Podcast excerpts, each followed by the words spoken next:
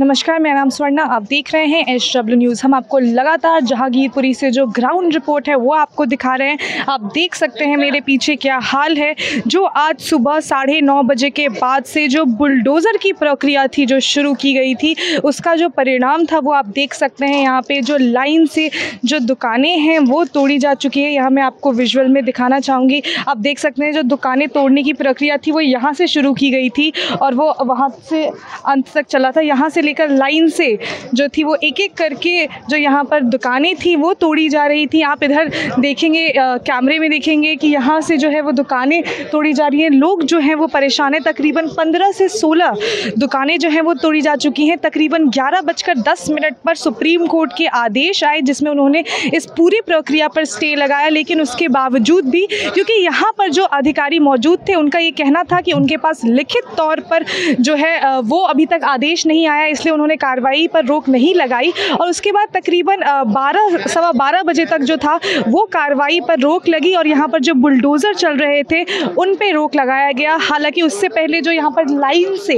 Line से जो दुकानें थी वो टूट चुकी हैं। आपको दिखा देंगे। लोग जो है वो परेशान हैं। उनका बस ये कहना है कि उन्हें इससे पहले ना तो कभी नोटिस मिला, और अगर हम इसकी बात भी करें तो इससे पहले भी उन्हें कोई नोटिस, मतलब कल रात में ये बात आई और आज उनकी दुकानों को तोड़ दिया गया। उन्हें ना किसी तरह का नोटिस दिया गया, ना कोई जानकारी दी गई जिससे कि वो अपनी दुकानें जो थी वो यहाँ से हटा सकते थे, जिससे उनका बहुत सा नुकसान जो था उसका बचाव हो सकता था। लेकिन उन्हें पहले कोई जानकारी नहीं मिली जिससे उनका जो है वो बहुत नुकसान हो गया है। हम ग्राउंड ज़ीरो से लगातार आपको जो है यहाँ के अपडेट्स दे रहे हैं। यहाँ से हम जुड़े रहेंगे और ग्राउंड ज़ीरो से लगातार आपको अपडेट्स देते रहेंगे।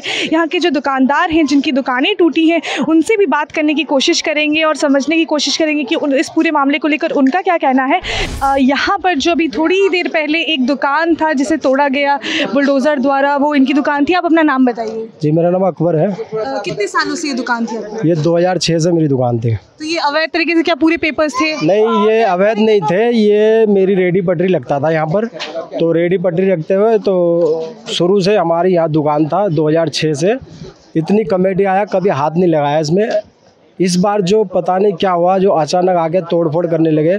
सुबह हम लोगों ने मीडिया से भी पूछे, एमसीडी से भी पूछे, पुलिस वाले से भी पूछे कि जी मेरे रेडी रखा हुआ है क्या, ये मैं हटा दूँ, इसके अंदर सामान है ये हटा दूँ, इस पर भी हाथ लगाएगा क्या? तो उन लोगों ने मना किया, बोले नहीं नहीं रेडी पटरी में हाथ नहीं लगेगा, सिर्फ हाथ लगेगा कबाड़े के बोरे पर। तो कबाड़े के बोरे पे वो ये बोल के ये मुझे शांति कर दिया। तो मैंने कुछ कहा नहीं, फिर मैं अपने सामान नहीं निकाला। अगर मुझे कह देता तो मैं अपनी दुकान से इतनी नुकसान नहीं होता। मेरा कितना नुकसान हुआ? तकरीबन कम से कम सत्तर अस्सी हज़ार का नुकसान है मेरा। दो फ्रिज लगा हुआ था बड़ा बड़ा, तो दोनों फ्रिज भी उठा के ले गए थे, सारे ले गए इसमें। तो जो कमाई का जरिया है वो आपके परिवार का वो वही वही है। तो जो अभी ये हुआ है, अभी पाँच दिनों पहले भी यहाँ पर जो हिंसा देखी गई, उसके बाद फिर आज जिस तरह से वो, उस पर क्या कहेंगे? मैं तो यही कहना चाहता हूँ, करे कोई भरे कोई। इसमें कोई दंगा करके गया, हम तो रेडी पटरी वाले, गुस्सा हम लोगों के ऊपर निकाला गया। कोई कुछ करके गया, हम तो रेडी पटरी लगाने वाले, हम क्या दंगा करने जाएंगे क्या? मेरी दुकान था, मैं रेडी पटरी में दुकान लगाता था। यानी करे कोई भरे कोई, यानी गरीब पीस रहे हैं इसमें। तो यहाँ पर जो कह रहे थे कि अवैध तरीके से जो ये दुकानें थी उनको हटाया जा रहा है। अभी हमने एनएमसी के मेयर से भी उन्होंने बात किया कि लोग बहुत परेशान थे यहाँ पर जिस तरह से सड़कों को हटाया गया। मैम देखो, ये चीज़ एक चीज़ देखनी चाहिए इन्हें, कम से कम जिनकी रेडी पटली है उनको बोल देना चाहिए था। उनको बोल देना चाहिए था, भाई आपकी जो चीज़ है आप अपना सामान हटा लीजिए यहाँ से। तुमने जब बोरे ये बोरों को बोला है आपने कबाड़ हटाने को, तो आप उनको हटाइए ना। इन गरीब आदमियों को क्यों नुकसान कर रहे हो? इनके छोटे छोटे बच्चे कहाँ जाएंगे? अब एक बार बताओ, इनके बीजेपी की सरकार है, इनको कोई तकलीफ नहीं है, ये तो पैसे वाली पारा में है।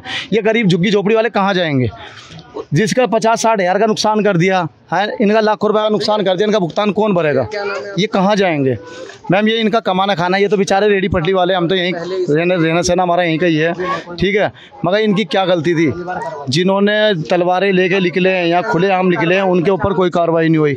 यहाँ मस्जिदों का वो दरवाजे तोड़ दिए, बताओ क्या मतलब था मस्जिद का दरवाज़ा तोड़ने का? उनका जो कार्रवाई थी वो पूरी सिर्फ एक समुदाय, ऐसा मुसलमानों के ऊपर हुई है ये। उन एक मिनट, उनके ऊपर कुछ नहीं हुआ मैम, उनके ऊपर कोई एक्शन नहीं लिया गया, ठीक है। अभी तक इतने दिनों का चार दिन हो गए, मैम देखते हुए उनके एक बंदे को भी नहीं उठाएगा। उनके बंदों को तो दिखाओ, बजरंग दल वालों को बंदे को तो दिखाओ।